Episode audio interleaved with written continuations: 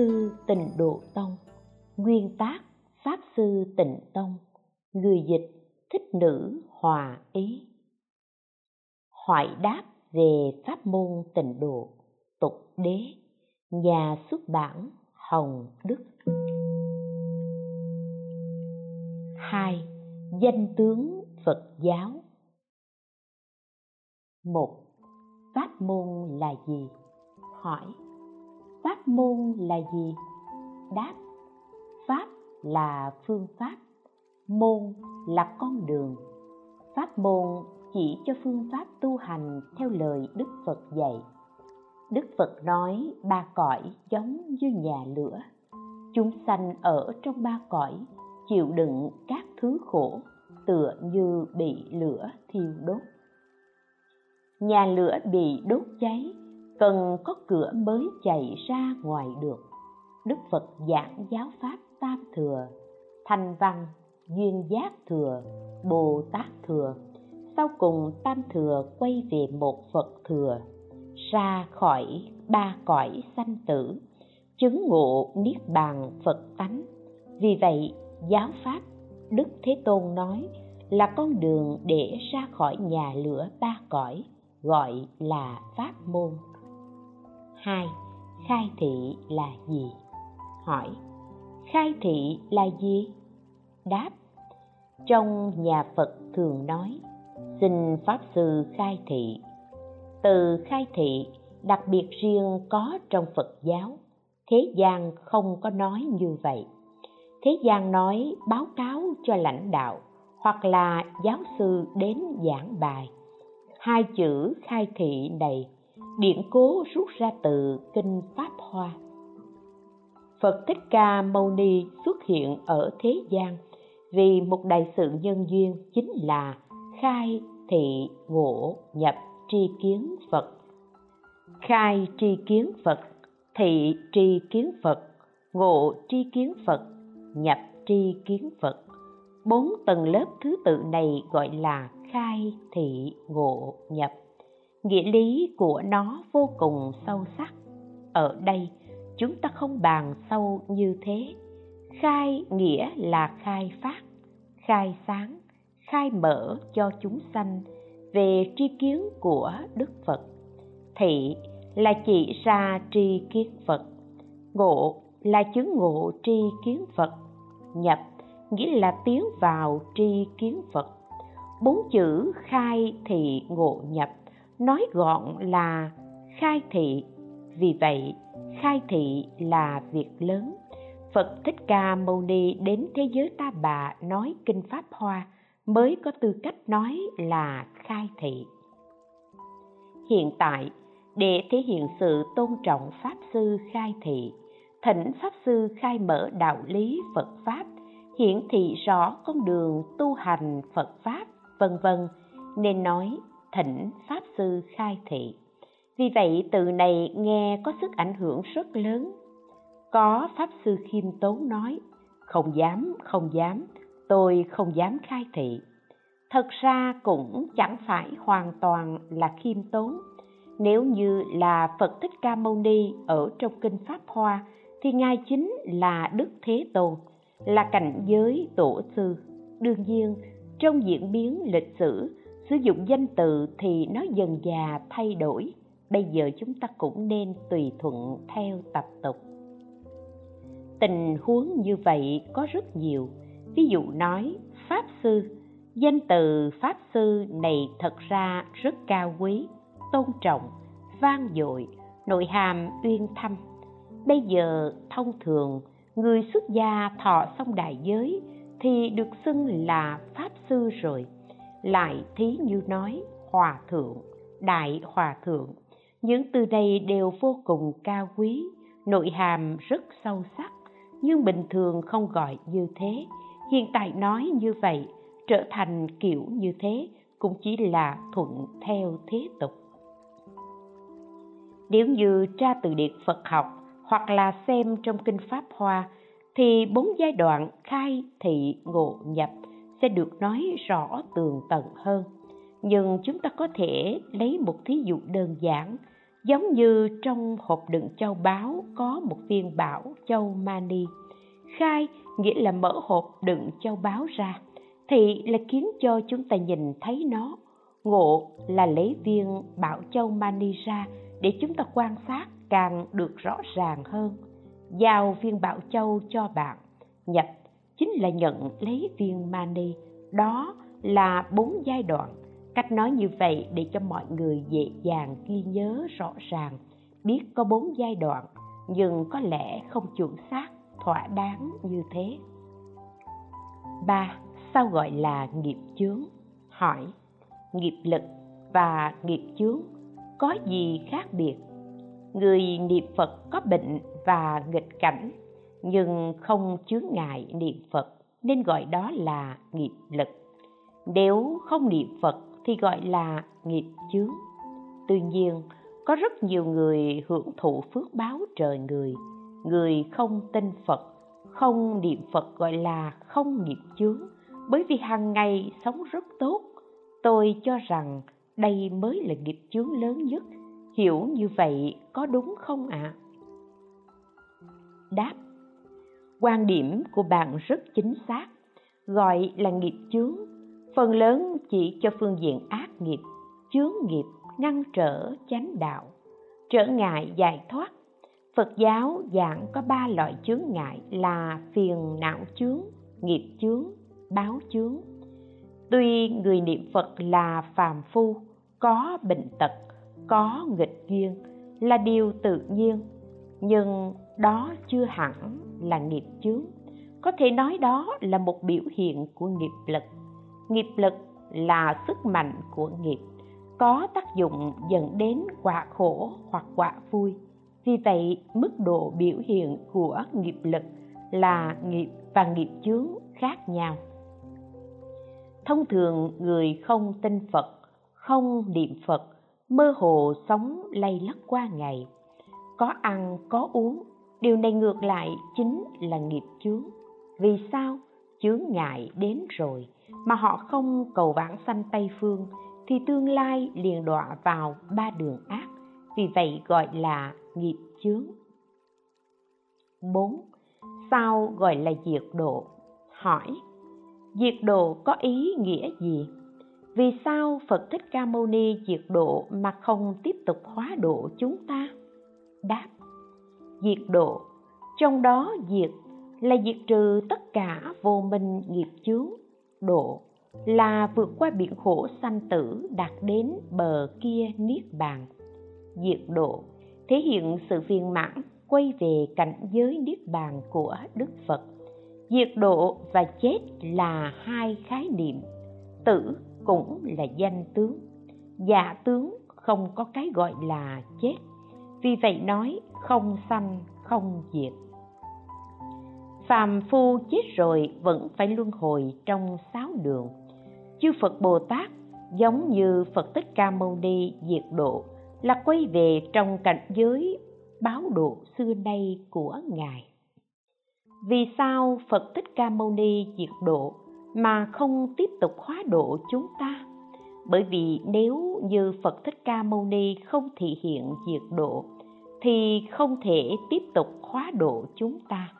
Vì để tiếp tục khóa độ chúng ta, nên ngài phải diệt độ. Điều này được nói trong kinh pháp hoa. Bởi vì chúng sanh rất kiêu mạn, dại đãi. Nếu như thấy đức phật thường trụ ở thế gian, thì họ không khởi tâm tôn trọng phật pháp trái lại, chần chờ không học tập phật pháp nữa. Giống như hiện tại, nói, bóng tối dưới chân đèn, ngày ngày quấn lấy thầy, vốn không nhiệt tình học tập. Thầy vừa qua đời, ôi thầy ơi, sao thầy lại chết? Còn vẫn chưa học được gì mà thầy lại chết rồi. Nội tâm chúng sanh rất tầm thường, nhỏ bé như vậy trí tuệ của thế tôn là vô ngại. Bản thân ngài cũng không có khái niệm, tôi này. Đức phật triệt ngộ vô ngã, nhân vô ngã, pháp vô ngã. Ngài nhìn thấy chúng sanh rất kiêu mạn, nên nói, củi hết, lửa tắt. Nếu có cầu pháp tương ưng, chúng sanh vui trong pháp hỷ, thì tất nhiên đức phật liền trụ thế vì họ nhưng bây giờ căn cơ chúng sanh đều giải đãi.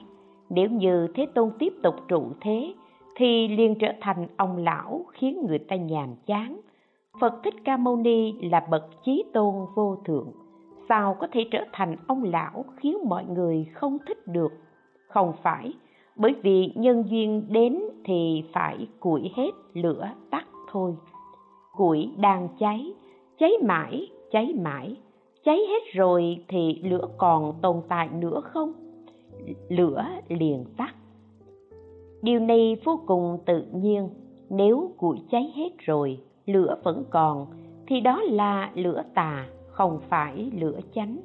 Với sức của một bữa ăn, đức phật có thể thọ đến trăm nghìn ức kiếp. Mà dù chỉ ăn một hạt gạo thì ngài sống một ức đại kiếp cũng không thành vấn đề.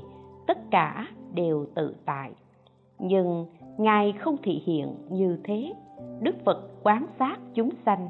Nếu tiếp tục trụ ở thế gian, thì chúng sanh dài đãi, không khởi tâm tôn trọng, không có tâm tha thiết cầu pháp. Vì vậy, phật thích ca mâu ni thị hiện diệt độ, bởi vì đức phật hoàn toàn vô ngã, mới thể hiện được trí tuệ lớn như thế. Trong kinh pháp hoa có một ví dụ đứa con bị bệnh đầu óc điên loạn. Người cha có thuốc vô cùng tốt, nhưng đứa con không biết mà uống. Trong tình huống này, người cha nói, ta đi đây, đến nước ngoài. Lúc đi để lại viên thuốc, dặn rằng khi bệnh, uống thuốc này sẽ khỏi. Người cha đi, sai về, người về báo là ông đã chết. Khi đó đứa con liền nói, ôi cha chết rồi. Cha đã chết, đứa con không nhớ cha sao? Lấy viên thuốc cha để lại, vội vàng uống ngay. Như vậy, đứa con liền được cứu sống. Đức phật thích ca mâu ni cũng như vậy. Chúng ta cảm giác dường như ngài đã đi rồi. Nhưng thật ra đích tịnh độ, vậy chúng ta sẽ mong nhớ giống như bây giờ. Thường xuyên nói rằng ôi, sao chúng ta chẳng sinh vào thời của đức phật? Tâm này ngược lại khởi lên nỗi niềm tha thiết. Vì vậy, thế tôn là bậc thiện xảo, vô lượng.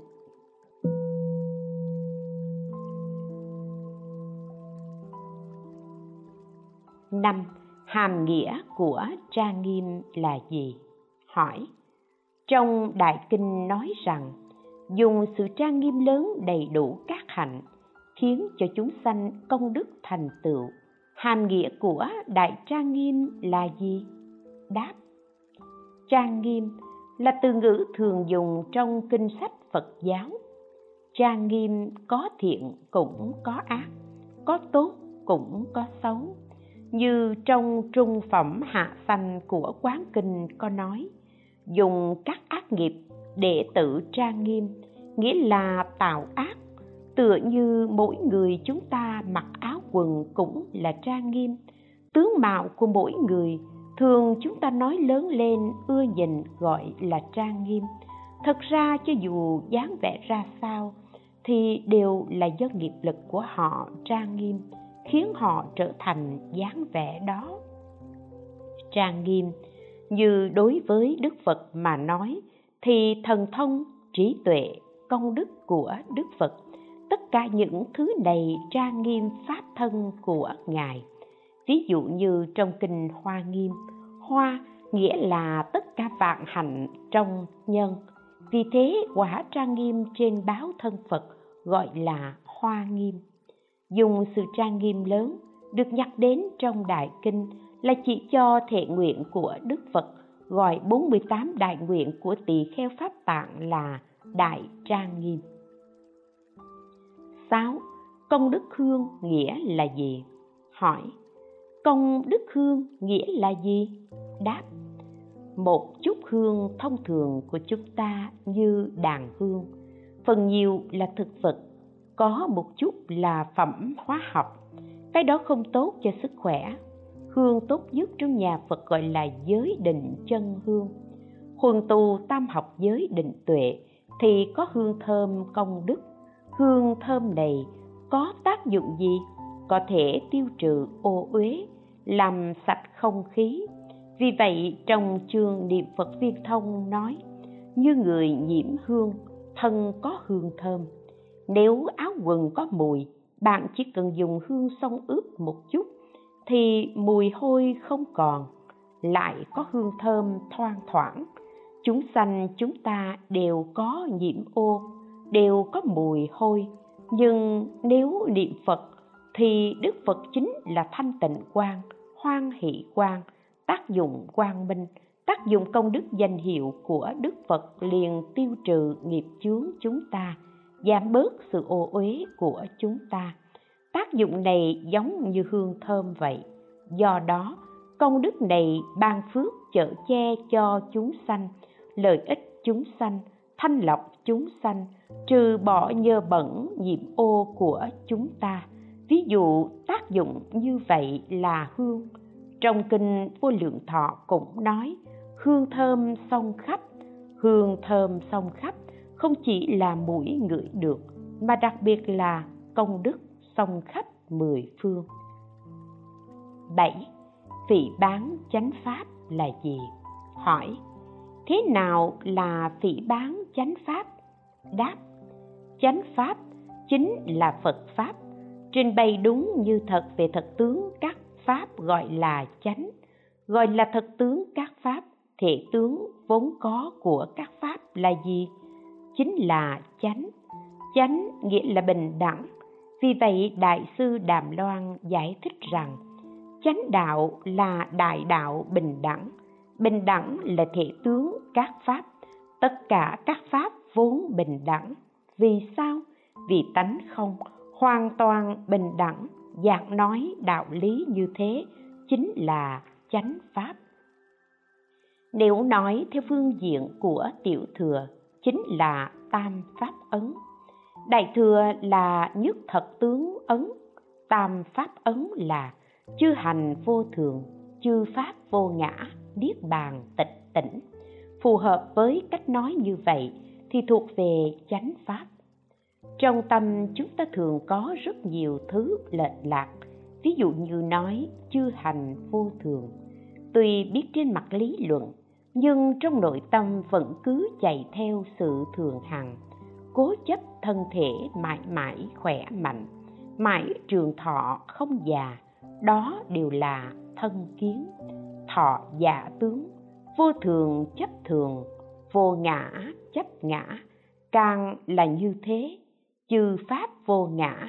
Nhưng chúng ta cho rằng một có một cái ngã cái ngã này có nhân ngã và pháp ngã. Nhân ngã nghĩa là tôi ở đây nói chuyện, tôi ăn cơm, bạn có lỗi với tôi tôi giận dỗi, tôi đối xử với bạn tốt biết bao. Tự mình làm ầm lên, tự mình gây sự. Vô ngã, sinh ngã, pháp ngã, như thế đấy. Thí dụ như cái ghế hư rồi, thật đáng tiếc. Điện thoại mất rồi, lòng buồn rười rượi. Đó đều bởi vì tồn tại pháp ngã. Những điều đó đều là phiền não, đều không chánh rời bỏ trạng thái vốn có của các pháp. Các pháp xưa nay là tánh không, là vô ngã. Thế nhưng chúng ta lại gán cho nó một cái ngã. Như thế là không còn chánh nữa. Hơn nữa, từ ngay trong tâm bất chánh này lại sinh ra rất nhiều phiền não, hoặc vui, hoặc buồn, hoặc được, hoặc mất. Chính như cái ghế này bạn thêm vào nhiều khái niệm. Cái ghế này thuộc thời nhà minh, là đồ cổ. Tôi phải lấy bằng được nó. Đáng giá bao nhiêu tiền? Vứt bỏ rất đáng tiếc. Ai lại một búa chẻ đôi? Thật đáng ghét. Rồi khởi lên vô vàng vọng tưởng vọng niệm. Như thế có còn chánh nữa không? Đều lìa xa bạc tánh vốn có của nó rồi thêm quá nhiều thứ hư vọng. Như vậy là bất chánh. Thế nào là phỉ bán chánh pháp? Phần cuối trong quyển thượng của vãng sanh luận chú thuộc bộ tịnh độ tông chánh giáo tập trang 227 đại sư đàm loan có hỏi, thế nào là phỉ bán chánh pháp? Phỉ bán chánh pháp cũng có nhẹ và nặng cho rằng không có phật, không có phật pháp, không có bồ tát, không có pháp bồ tát, hoặc là trong tâm bản thân nhận định như thế, hoặc là người khác nói bạn liền tán đồng, làm gì có phật, làm gì có phật pháp. Tư tưởng như vậy là phỉ bán chánh pháp. Thật ra phỉ bán chánh pháp là phỉ bán bản thân. Ai ai cũng có phật tánh bạn nói không có phật, không có phật thì bạn cũng không thể tồn tại. Đó là tự sát, giết bỏ pháp thân huệ mạng của bản thân, nhất xiển đề. So với tự giết thân thể này còn xấu xa hơn gấp nhiều lần. Bản thân bạn vốn có phật tánh, bạn lại nói không có phật. Như vậy chẳng phải bạn tự sát đó sao? Bản thân hủy diệt phật tánh của chính mình, đó chính là tà kiến, thuộc về phỉ bán chánh pháp. Các vị phật như phật thích ca mâu ni, phật a di đà, giáo pháp các ngài nói ra, khiến chúng ta thành phật. Có tinh độ cực lạc, vân vân, bạn lại cho rằng không có, còn có bồ tát, pháp bồ tát. Làm sao tự lợi lợi tha? Chứng ngộ tánh không, vân vân. Trên cầu phật đạo dưới khóa độ chúng sanh, bạn cứ một mực phủ định đó là điều rất nghiêm trọng. Phỉ bán chánh pháp nhẹ là do trí tuệ chúng ta không đủ, tri kiến vô thô vụng. Lời nói bất cẩn rất dễ dàng phạm tội phỉ bán chánh pháp. Lấy tà làm chánh, cho chánh là tà những việc như thế vô cùng nhiều. Thật ra, chúng sanh cần phải thật thà một chút. Thật thà thừa nhận bản thân là một chúng sanh tà kiến, không hiểu chân lý. Đừng nên tự tin như thế. Chúng sanh điên đảo, tứ đại điên đảo, vô thường chấp thường, vô ngã chấp ngã. Chấp uế là tịnh, cho khổ là vui. Tứ điên đảo ngũ tà kiến, giống như kinh kim cang nói, vô ngã tướng, vô nhân tướng, vô chúng sanh tướng, vô thọ giả tướng. Vậy chúng ta đều đang ở trong ngã tướng, nhân tướng, chúng sanh tướng, thọ giả tướng. Không thể phá trừ được. Tuy hiểu trên khía cạnh đạo lý, nhưng không có chứng ngộ trên phương diện sự thật điểm xuất phát mang theo tà khí vô cùng mạnh liệt. Tà khí mạnh liệt như thế mà vẫn nói người khác tà thì chẳng biết là đã tà đến mức nào rồi. Nói đến tà thì bản thân chúng ta đều có, vì vậy phải lấy lời đức phật nói làm tiêu chuẩn. Hỏi, các nhà khoa học nghiên cứu phủ định sự tồn tại của quỷ thần, ví dụ như thuyết tiến hóa của darwin như thế có phải là phỉ bán pháp không đáp điều này không phải phỉ bán pháp như vừa mới nói qua phỉ bán pháp là phủ định phật pháp ông ấy không hiểu thật tướng sự thật mà thôi 8. Phật giáo có phải là chủ nghĩa duy tâm không? Hỏi, có người nói Phật giáo là chủ nghĩa duy tâm.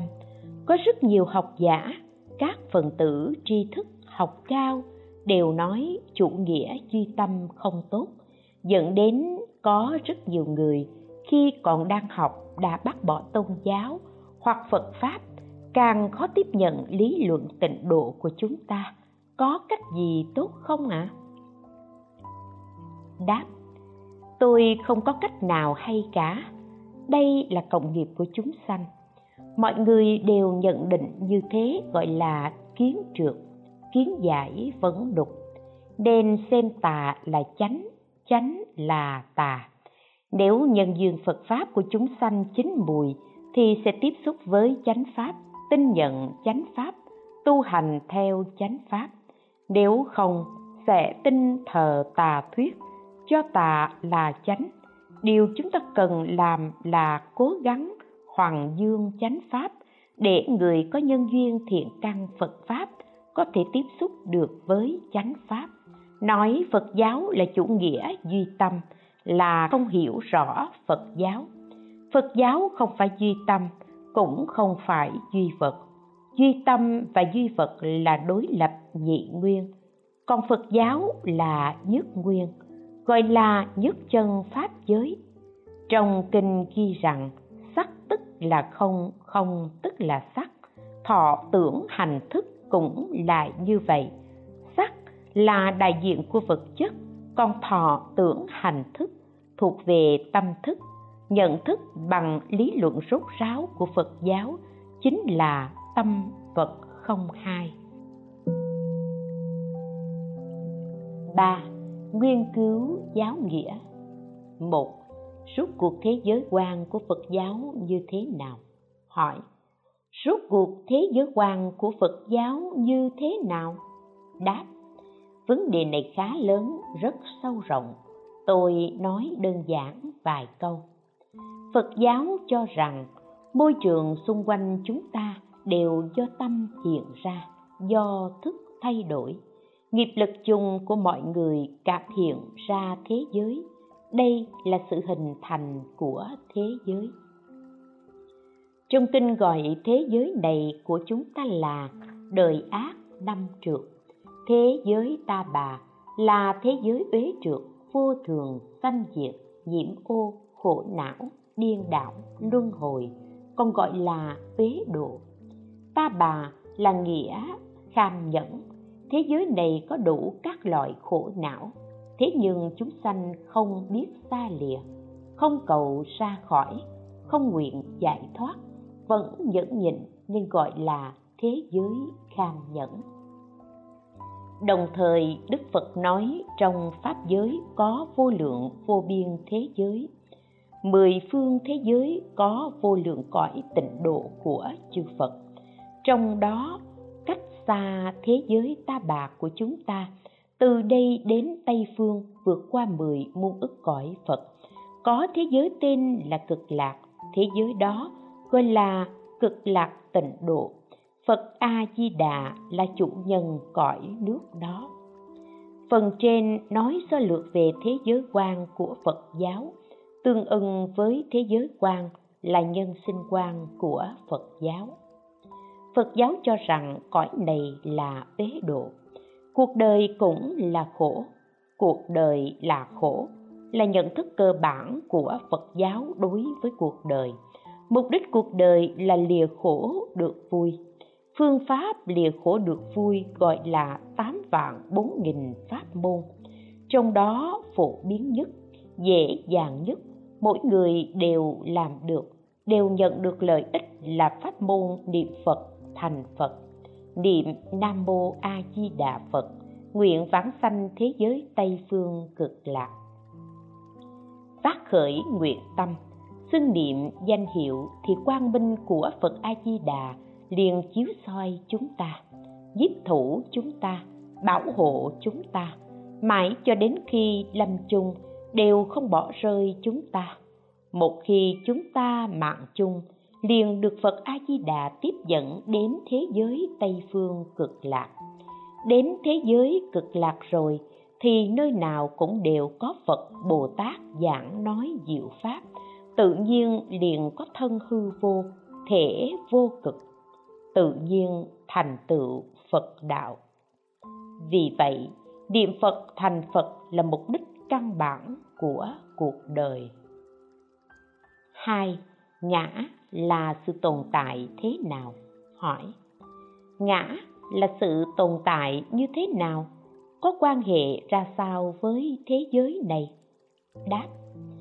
Vấn đề này rất lớn, rất khó trả lời.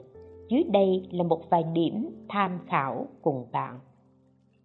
Ngã là một sự tồn tại điên đảo, tồn tại của vọng tưởng. Vốn dĩ không có ngã trong vô ngã mà vọng nhận là có ngã. Khăng khăng có một cái ngã, còn cho rằng rất chân thật rõ ràng.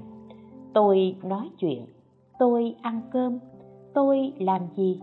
Vì vậy cái ngã này là chấp ngã. Vọng tưởng trái ngược lại với sự vốn có của sự vật là sự tồn tại điên đảo. Có liên quan thế nào với thế giới này? Câu hỏi này trình bày trên những góc độ khác nhau. Thứ nhất, mối quan hệ khách chủ đối lập nhau. Chúng ta xem thế giới này là khách thể, ngã là chủ thể. Như thế xuất hiện mối quan hệ đối lập giữa chủ thể và khách thể.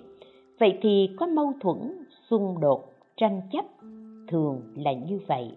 Nếu vô ngã thì sẽ không như thế tất cả vạn pháp đều nương vào nhau mà sinh khởi. Nhưng có ngã rồi, thì liền phân chia ngã và phi ngã, tách ra, phá vỡ, hình thành sự xung đột, đối lập.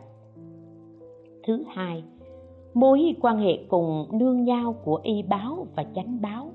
Chánh là thân và tâm của một người tồn tại độc lập.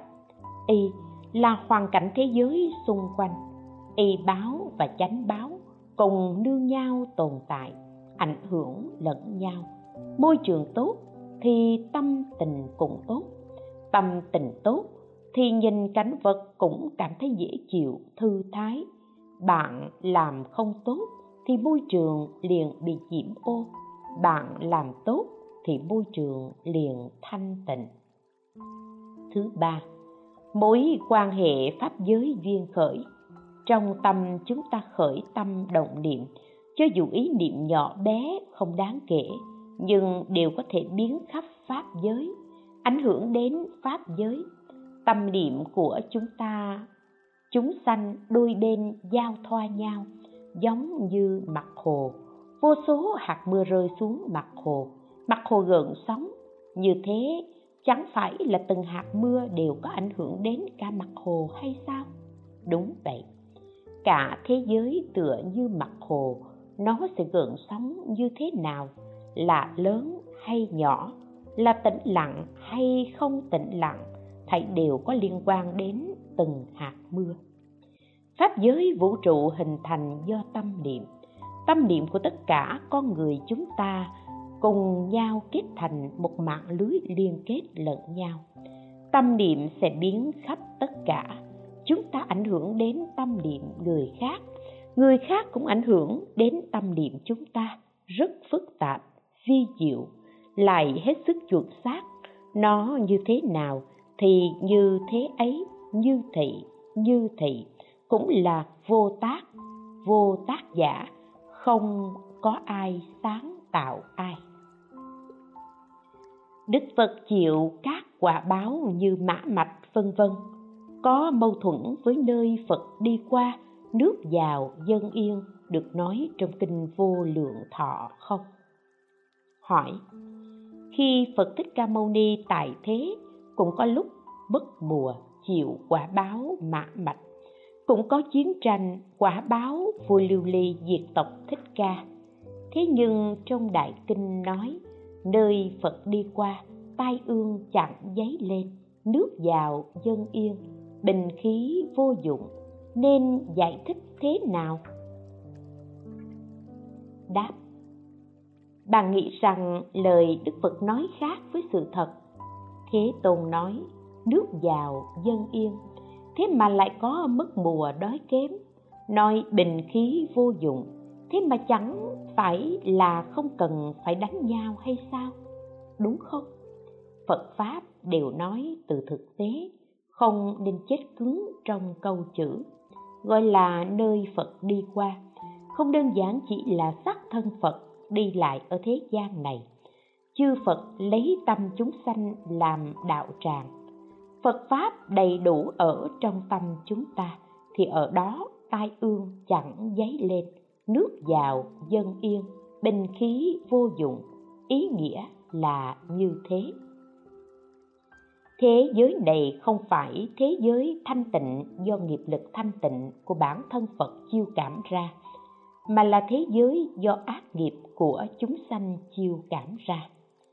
Phật thích ca mâu ni ứng hóa mà đến, ứng hóa ở thế gian này. Nếu là tịnh độ của bản thân phật, thì đương nhiên không có tất cả những thứ này. Đó là nghiệp lực thanh tịnh của bản thân phật cảm hiện ra ở đây vốn là nơi nghiệp báo của chúng sanh. Nói nơi phật đi qua, nghĩa là nói dùng phật pháp đi hóa độ chúng sanh, để chúng sanh tin tưởng nhân quả báo ứng, nhớ phật khởi tâm từ bi.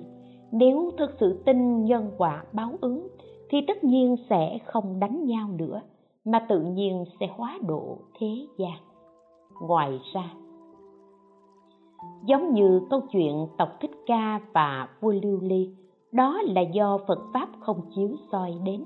Năm đó, họ đã gieo xuống nhân này tát cạn nước trong ao, rồi sau đó ăn thịt những con cá kia, ấy là sát sanh.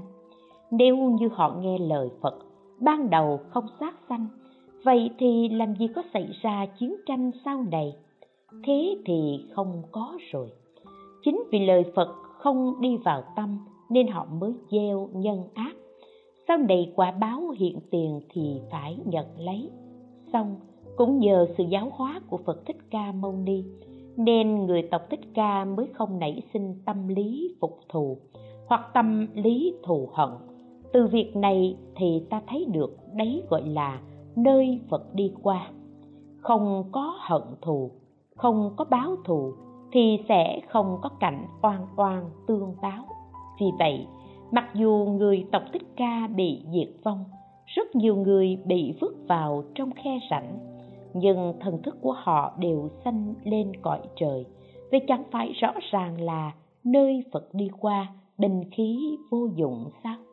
Nếu không thì tương lai vẫn xảy ra cướp bóc, giết hại, tai nạn. Vì vậy nơi phật đi qua, ở đây chủ yếu chỉ cho việc phật pháp được thực tiễn nơi tâm chúng ta. Giải thích như thế mới là y nghĩa không y ngữ. Không phải suy xét trên mặt văn tự, ngôn ngữ. Nếu hỏi như vậy, thì vì sao phật vẫn sanh lão bệnh tử? Đó là sự thị hiện. Chúng sanh có nghiệp báo như vậy, đức phật đến thị hiện giống như chúng ta ngài cũng sẽ già yếu, bệnh tật sau cùng nhập niết bàn, cảnh giới bản thân phật hoàn toàn không phải như thế 4.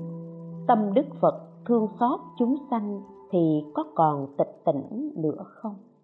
Hỏi Tâm Phật là tịch tỉnh Thế nhưng vì sao lại có tâm từ bi thương xót chúng sanh? Có tâm niệm thì chẳng phải là động rồi hay sao? Có phải là không còn tịch tỉnh nữa? Phải chăng có liên quan với ba thân của Phật? Đáp, bạn đang đứng trên lập trường của phàm phu để xem xét tâm phật đương nhiên, chúng ta không có cách nào hiểu thấu được trạng thái tâm phật chỉ có thể tưởng tượng từ góc độ của phàm phu thế nhưng sự tịch tỉnh tâm phật khác với sự tịch tỉnh của phàm phu chúng ta, khác với tâm tịch tỉnh của ngoại đạo tu thiền định, thậm chí là hoàn toàn khác với sự tịch tỉnh của a la hán vì vậy, không thể so lường cảnh giới của phật bằng suy nghĩ của phàm phu. Khi thân tâm của phàm phu tịch tỉnh, sẽ không khởi lên ý niệm nếu vừa khởi niệm thì liền động tâm. Phật, bồ tát, đặc biệt là bồ tát vô sanh pháp nhẫn trở lên thì không như vậy. Bồ tát bát địa trở lên đã là vô công dụng đạo, mặc tình hóa độ chúng sanh. Vì sao phật bồ tát khởi tâm thương xót chúng sanh? Bởi vì tâm của các ngài tịch tỉnh, do đó mới có thể mặc tình phát khởi tâm đại từ đại bi thương xót chúng sanh. Đó là sức trí tuệ bát nhã sức phương tiện khéo léo của phật. Thí như nước nước càng tỉnh tại bất động thì nó càng trong suốt, càng soi tỏ vạn phật. Bởi tâm phật tịch tỉnh quán sát rõ ràng tất cả thật tướng các pháp vì thế mới hoàn toàn hiểu được tướng khổ luân hồi hư vọng của chúng sanh. Trong vạn sanh lượng chú có câu pháp ngữ vừa hay tương ưng với việc này. Như thế, thành tựu hồi hướng phương tiện thiện xảo, do vì biết thật tướng nên biết tướng hư vọng của chúng sanh trong ba cõi.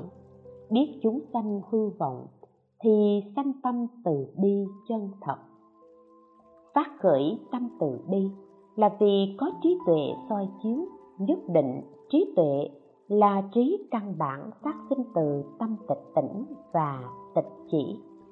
Quán sát, thấu triệt tất cả chúng sanh, trí tuệ của phật có quyền trí và thật trí, giống như đức thế tôn quán chiếu rõ trạng thái của tất cả chúng sanh.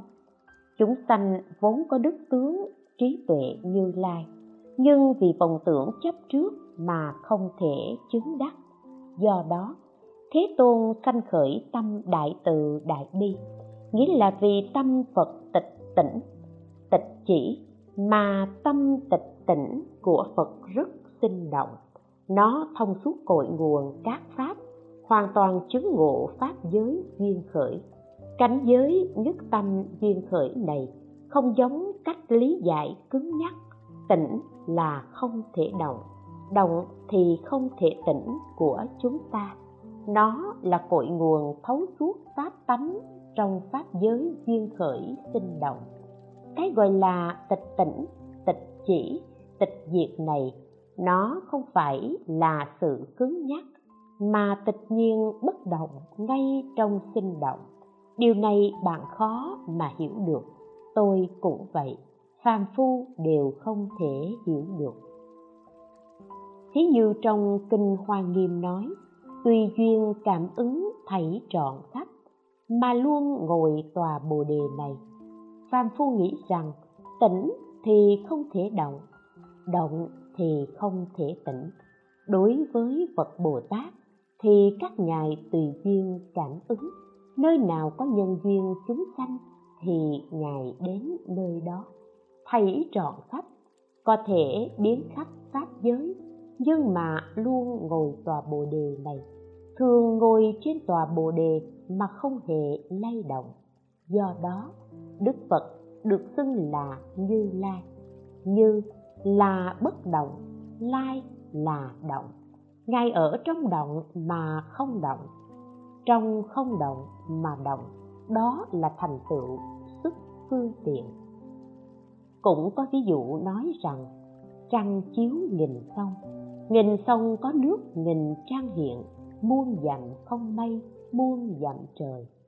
Ánh trăng có đến trong nước không? Không đến mà đến. Nó có động không? Nó không động không động nhưng cũng có thể động. Vì vậy tâm từ bi của phật bồ tát thương xót tất cả chúng sanh, thậm chí chúng sanh tâm này làm phật, tâm này là phật, đều tự tại, tự nhiên. Chính vì tâm phật tịch diệt, tịch tỉnh, tịch chỉ mới phát sinh ra đại từ đại bi, đó là cảnh giới của đức phật. Những điều này cũng có sự liên hệ với ba thân của đức phật. Pháp thân là cảnh giới chân lý, chán thể bàn luận. Báo thân là hóa thân, là nguyện lực và tịnh nghiệp của bản thân đức phật đã thành tựu. Do đó, phật cứu độ chúng sanh luôn có liên hệ với ba thân. Năm, vì sao bồ tát phần nhiều thị hiện tướng người nữ hỏi, vì sao bồ tát phần nhiều thị hiện tướng người nữ? Đáp, không phải tất cả bồ tát đều thị hiện tướng nữ, bồ tát cũng thị hiện tướng nam. Vì như nổi tiếng nhất là tượng bồ tát quán thế âm. Bây giờ phần lớn mọi người nhìn thấy đều là tượng nữ tướng, nhưng vào thời tùy đường lại đa phần là tượng tướng nam. Chẳng hạn như trong lịch sử, có một vài tượng điêu khắc bích họa bồ tát quán thế âm có râu. Đây là tướng người nam đại biểu cho sự dũng mãnh tự tại, là bậc đại trượng phu.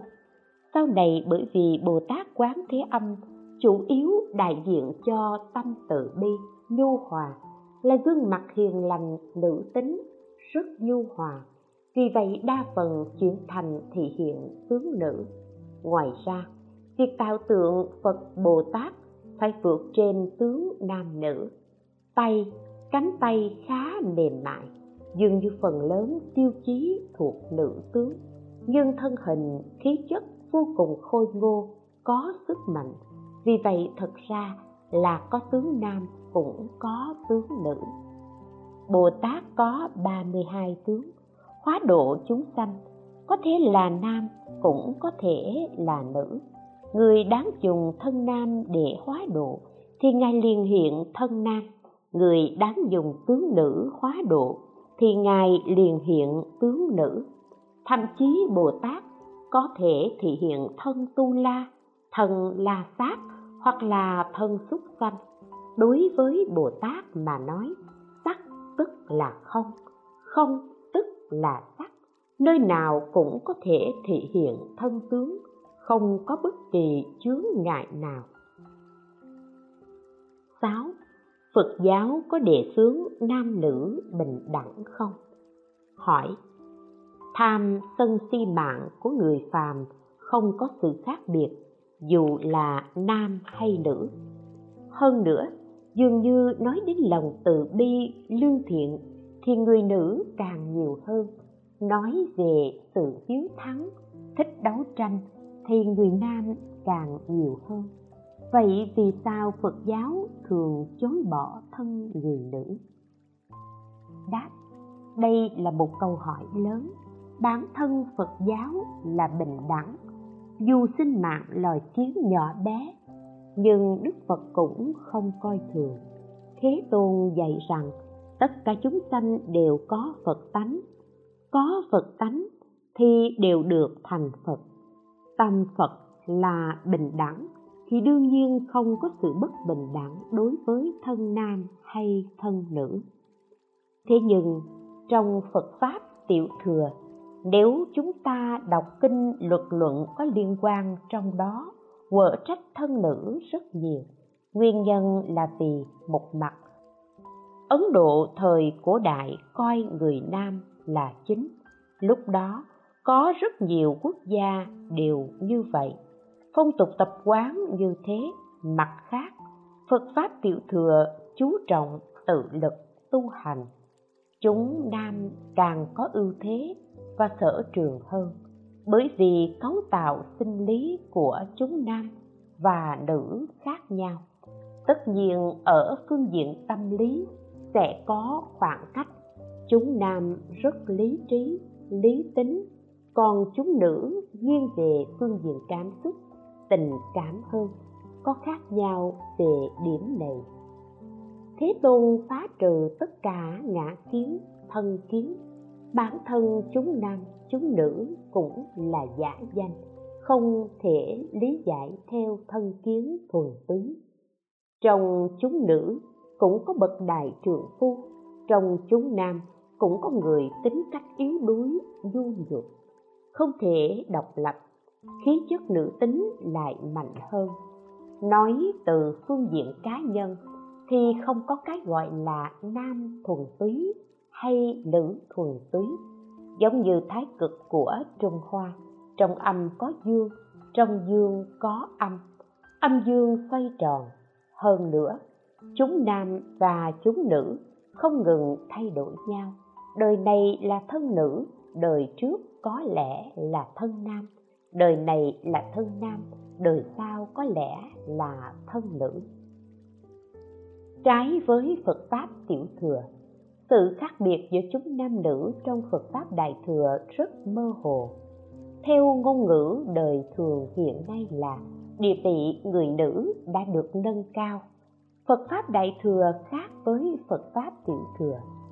Sự phát tâm độ khắp của phật pháp tiểu thừa không thể so sánh với đại thừa. Vừa nghe đến danh xưng đại thừa thì đã thấy khác nhau. Nếu phân biệt rạch ròi thì chúng nam là và chúng nữ. Như trong phật pháp tiểu thừa thì không thể gọi là đại thừa. Phật giáo tiểu thừa nói cho, nói chúng nữ có năm loại chướng ngại. Ví dụ như thân nữ thì không thể trở thành chuyển luân thánh vương không thể làm ma vương cõi trời, ma vương cũng phải có phước đức rất lớn, cũng không thể hiện thân thành phật. Vân vân. Nhưng trong phật pháp đại thừa, như kinh pháp hoa, có long nữ 8 tuổi hiện thân thành phật. Mật tông cũng có giáo lý như vậy. Lần trước tôi đến hương cảng, nhìn thấy đạo tràng mật tông treo câu đối có người nữ thành phật tông tịnh độ cũng thường hay có cách nói liên quan đến thân nữ. Thứ nhất, tịnh độ không có người nữ. Điều này tựa như là từ bỏ người nữ. Nhưng thật ra không phải như vậy. Vốn dĩ bồ tát ở tịnh độ siêu việt tướng nam nữ. Ngôn ngữ thế gian nói là tịnh độ không có người nữ, chứng tỏ sự thuần túy, không nhiễm ô của tịnh độ cho đến bồ tát độ sanh mạnh mẽ, uy vũ. Thứ hai, có lời nguyện người nữ thành phật. Tỏ rõ phật a di đà đặc biệt phát nguyện thương xót từ bi với nữ chúng. Bởi vì bản thân người nữ có sự yếu đuối trên mặt sinh lý, đồng thời thân thể là do nội tâm quyết định, cấu tạo cơ thể nhất định cũng phản ánh sự thiếu sót hoặc sở trường ở một phương diện nào đó của tâm lý. Trong phật giáo, tuy phật pháp tiểu thừa cũng có rất nhiều điều nói về người nữ. Ví dụ như, người nữ đi ra ngoài phải chú ý những gì? Vị trí đạo tràng của người nữ phải cách xa, bao xa với đạo tràng người nam, vân vân. Như thế là để bảo vệ và quan tâm chúng nữ do đó, hoàn toàn không giống như giải thích hiện tại là dường như coi thường nữ tánh. Thật ra phần lớn sự yêu thương, bảo vệ đó là thể hiện tình thương và lòng từ bi của đức phật. Đương nhiên, đến thời đại hiện tại thì đã có sự khác biệt. Xã hội coi trọng nam nữ bình đẳng bây giờ thậm chí có những quốc gia cũng có nữ thủ tướng, nữ tổng thống. Thực ra chúng nam hay chúng nữ mỗi bên đều có sở trường riêng, có thể hợp tác với nhau, lấy mạnh bù yếu, cùng thúc đẩy sự phát triển của pháp môn. Trước mắt, ở thời đại này, tông tịnh độ hay các đạo tràng tự viện, người nữ lại chiếm phần đông có lẽ vì chúng nữ cảm nhận các nỗi khổ não của người thế gian càng sâu sắc hơn, nên càng hướng về phật pháp hơn, gọi là nhờ khổ mà giác ngộ. Cảm nhận khổ đau nhiều thì sự giác ngộ càng cao, nói một cách tương đối. Có lẽ vì trách nhiệm thế gian của chúng nam nặng nề hơn, nên phải dốc sức nhiều ở sự nghiệp chức trách thể diện cho nên tâm hư vinh, tâm háo thắng, đấu tranh càng mạnh hơn. Bây giờ người nam bước vào cửa phật ít hơn người nữ, đó cũng là hiện tượng thời đại ngày nay. Nam hay nữ đều có sở trường, sở đoạn riêng. Người nữ có ưu điểm của người nữ. Ví dụ như từ bi, lương thiện và nhu hòa. Do đó đừng nên cảm thấy dường như bất công. Là một người nữ thì có thể phát huy ưu điểm và sở trường của chúng nữ và tránh những thiếu sót. Tôi nghĩ rằng thường thường sở trường cũng là sở đoản sở đoản cũng là sở trường. Người nữ khá cảm tính cảm tính sẽ dễ nảy sinh những phiền não, tạo thành sự rắc rối chướng ngại nếu như có thể phá vỡ cửa ải cảm tính này, thì sự tinh tế, tỉ mỉ, nhu hòa từ bi, tình thương nơi người nữ sẽ phát huy mạnh mẽ. Người nam rất lý tính, điểm mạnh của họ là rất gan dạ mạnh mẽ, có năng lực. Điểm yếu là không đủ sự tinh tế, không đủ sự mềm mại, hơi qua loa đại khái. 7. Bố giáo và tẩy não có gì khác biệt? Hỏi Sự khác biệt giữa bố giáo của Phật giáo và phương pháp tẩy não được sử dụng trong mô hình kinh doanh kim tự tháp là gì? Đáp Sự khác biệt nằm ở mục đích và nội dung. Mục đích của mô hình kinh doanh kim tự tháp là kiếm tiền vì để tự lợi. Truyền bá phật pháp là vì lợi ích chúng sanh. Còn về khía cạnh nội dung, sản phẩm mà mô hình kinh doanh kim tự tháp bán là hàng hóa, phật pháp truyền bá là phương pháp tu hành.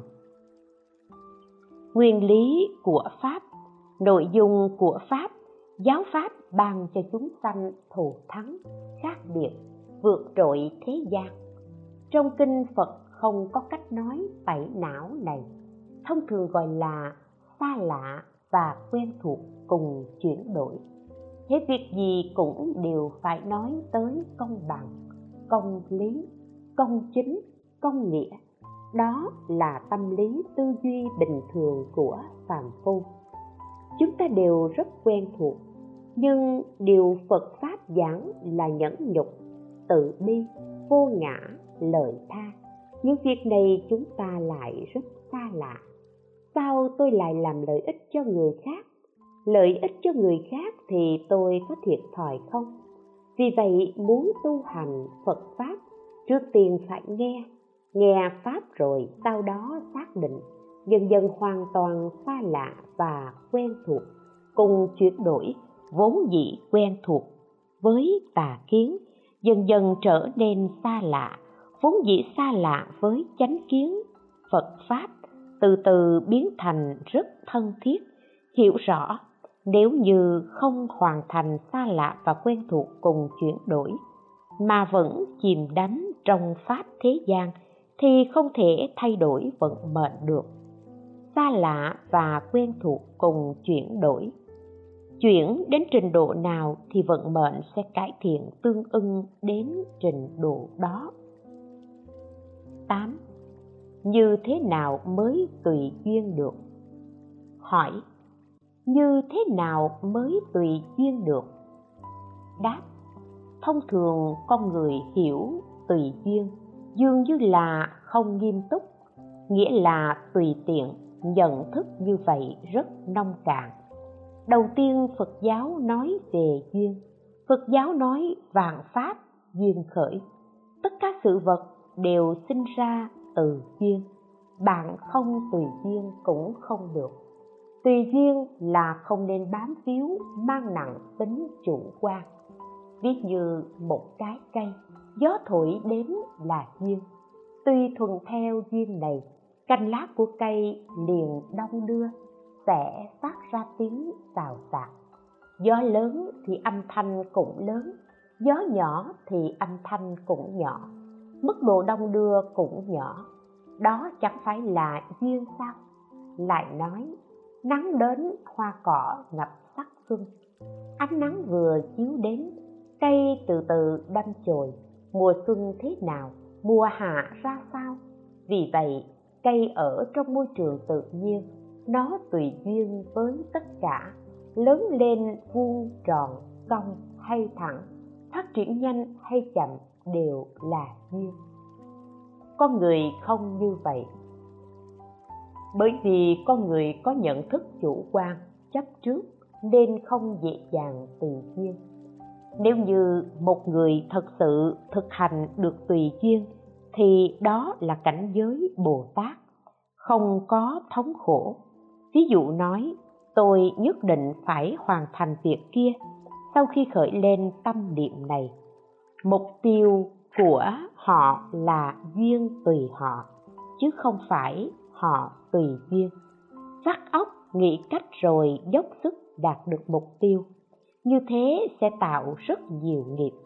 Thí dụ hôm nay, ví tiền bị rơi mất, có lẽ chúng ta sẽ hối tiếc cả ngày biết thế, tôi làm thế này là được rồi. Ngoài ra còn khởi lên vô vàng vọng tưởng. Quá thật, con người sống trên thế gian có muôn vàng thúc ép. Phải khéo mà tùy, tựa như nước vậy. Tùy nơi mà thích ứng đổ vào ly vuông thì nó vuông, rót vào ly tròn thì nước tròn. Gặp phải vật chứa ngại sẽ chậm chậm dừng lại thậm chí là tích chứa để dâng cao. Nước là ví dụ dễ dàng cho thấy đặc điểm tùy duyên. Khối băng tùy duyên được không? Không được. Khối băng cứng ngắc, vuông thì không thể tròn. Bằng đập vỡ nó thì nó cũng cứng ngắc. Thật ra tâm chúng ta giống như khối băng vậy, vừa lạnh lẽo, vừa cứng ngắc. Có gốc cạnh sắc sảo không thể tùy duyên.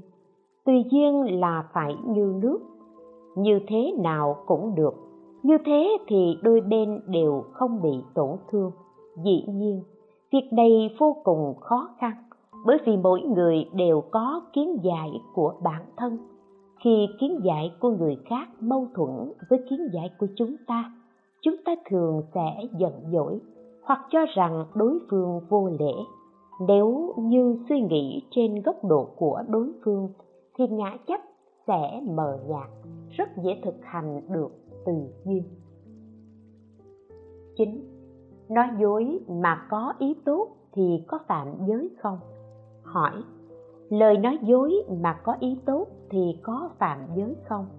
Đáp, vẫn phạm giới. Nếu như xuất phát từ ý định tốt đẹp của bản thân thì tác dụng đến quả chiêu cảm của nó cũng khác. Nếu như cố ý để lừa gạt, đương nhiên kết quả không tốt.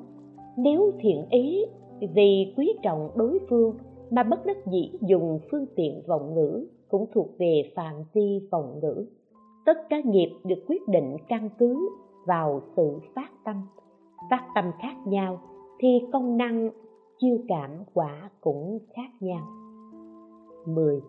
Vì cứu người mà phải sát sanh, trộm cắp vân vân thì có tính là phạm giới hay không?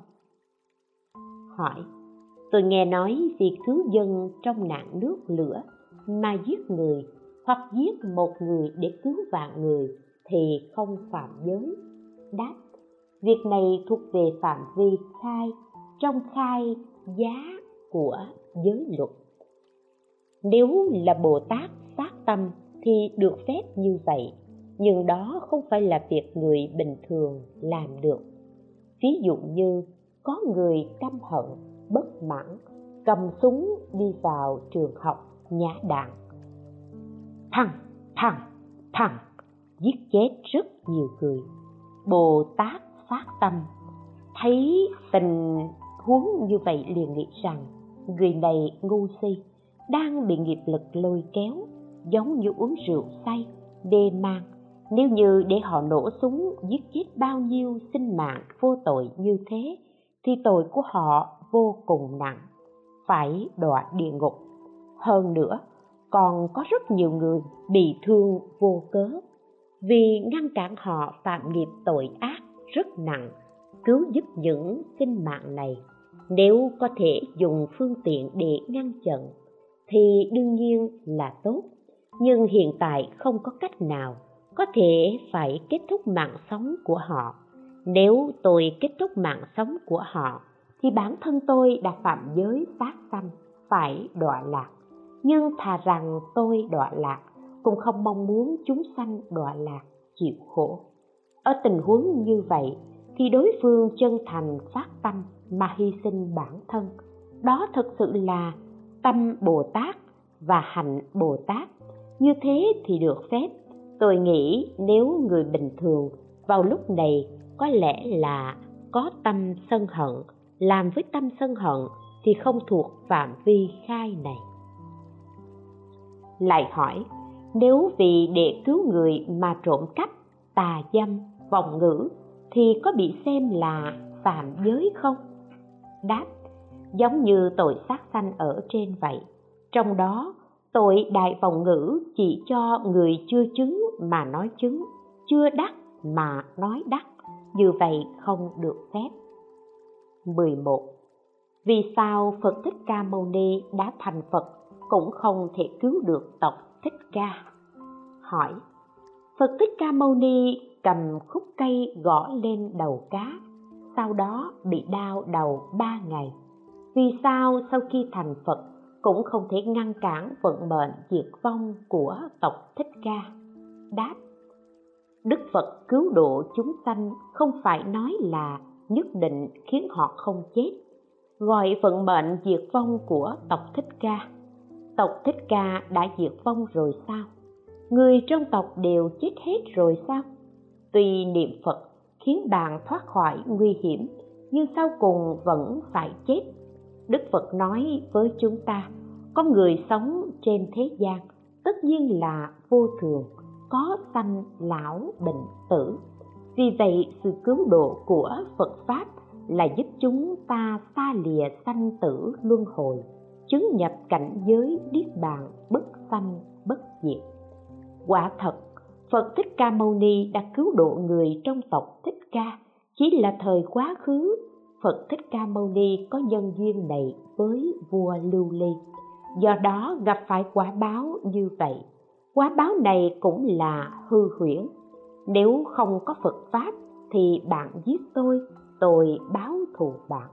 Nhưng hiện tại đã có phật pháp, người dòng tộc thích ca hoặc sanh lên cõi trời, hoặc chứng đạo niết bàn, hoặc thân trung ấm, hoặc chứng quả trước khi bị giết hại sanh thiên đó không phải là giải cứu rồi hay sao?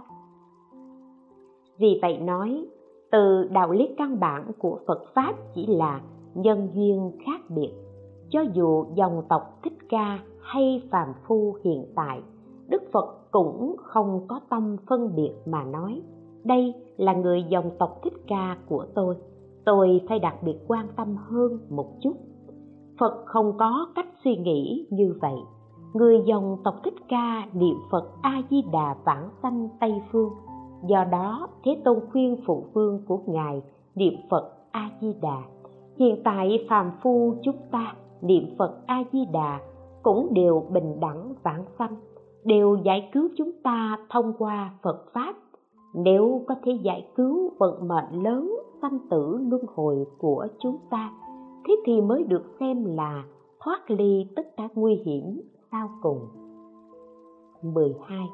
Trí tuệ thân trung ấm và khi còn sống có gì khác nhau? Hỏi trí tuệ của thân trung ấm và con người khi còn sống có gì khác nhau đáp trí tuệ thân trung ấm chưa chắc có sự tăng trưởng, nhưng độ nhạy bén của cảm giác sáu căn như trong kinh nói là mạnh hơn rất nhiều lần so với lúc bình thường.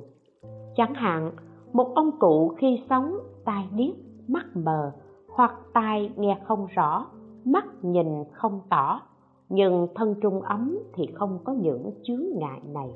Bởi vì thần thức của ông đã thoát khỏi sự trói buộc của thân thể. Công năng vốn có đều được phát huy, tựa như một người ngồi trong xe không gian hoạt động của họ bị hạn chế. Nhưng vừa xuống xe, bước ra bên ngoài thì tự do, tự tại. Vì vậy, mắt, tai, mũi, lưỡi, thân, ý của một người bị hạn chế ở trong xác thân nên công năng tác dụng của nó có tính giới hạn nhất định. Nhưng sau khi vừa thoát ra khỏi cơ thể thì không gian vô cùng rộng lớn, độ nhạy bén tăng lên rất nhiều.